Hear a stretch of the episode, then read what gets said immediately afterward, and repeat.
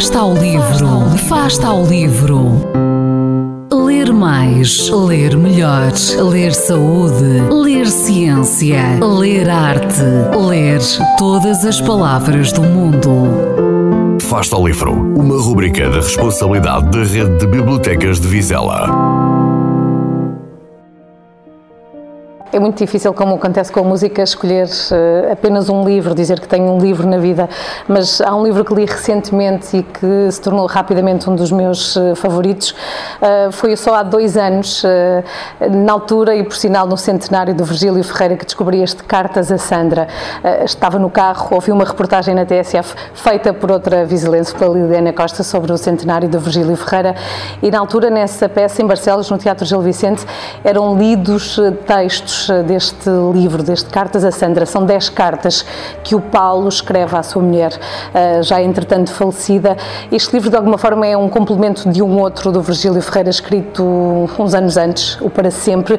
E este Cartas a Sandra não, de, não deixa de ter um, um, sentido também um pouco poético, porque é a última obra de Virgílio Ferreira, uh, publicado uh, pouco antes de ter morrido, nos dias antes da sua morte, ou já depois da sua morte, eu não tenho, não tenho bem a certeza não são simples cartas. Uh, pudessem os amantes escrever cartas assim, algumas paixões seriam eternas.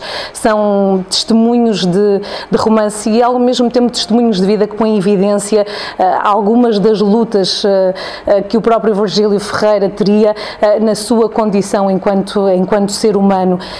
não deixa de ser extraordinário que alguém consiga descrever a saudade e o amor que sentia por alguém que já morreu, neste caso por Sandra, as cartas eram escritas por Paulo diretamente a Sandra, eh, que já tinha morrido, eh, mas ainda mais assombroso perceber que também pode ser expresso o desejo, o desejo sexual, o desejo carnal, físico e de uma forma muito vívida num texto, num romance por alguém que também já morreu. Este, este texto, este livro acabou por me comover muito, entretanto acabou, acabei por ler também o Para Sempre, eh, que abre caminho para, para esta obra, eh, e é um livro que fala muito sobre, sobre solidão, sobre a finitude do ser humano, sobre os que já partiram, e obrigam-nos, como obrigaram ao autor, eh, a fazer uma viagem ao próprio passado e à própria infância, à própria infância, aliás. E o mais interessante nestas obras do Virgílio Ferreira é que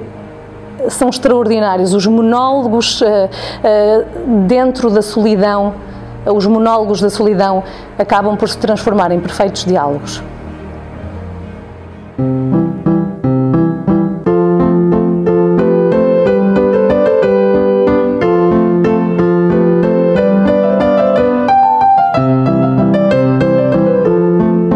Fasta o livro.